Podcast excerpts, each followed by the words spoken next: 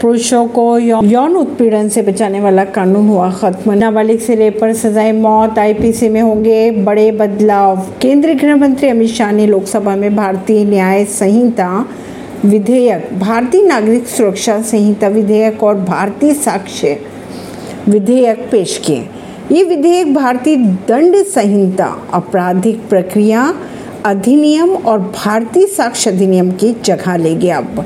शाह ने ये कहा है कि सदन को आश्वस्त कर सकते हैं कि ये विधेयक हमारी आपराधिक न्याय प्रणाली को बदल देंगे। उन्होंने ये भी कहा कि हमारा उद्देश्य दंड देना नहीं बल्कि न्याय प्रदान करना रहेगा। अपराध रोकने की भावना पैदा करने के लिए दंड भी, भी दिया जाएगा। उन्होंने ये भी कहा कि इस कानून को खत्म कर दिया जाएगा जो अंग्रेज़ों द्वारा लाए गए थे। नाबालिग के साथ बलात्कार के मामलों में नया कानून बनाया गया है, लिहाजा नाबालिग के रेप की सजा बढ़ाकर 20 साल कर दी गई है। यह आजीवन कारावास की सजा है। रेप रेप के कानून में एक नया प्रावधान भी शामिल कर लिया गया है, जो परिभाषित करता है कि विरोध ना करने का मतलब सहमति नहीं है।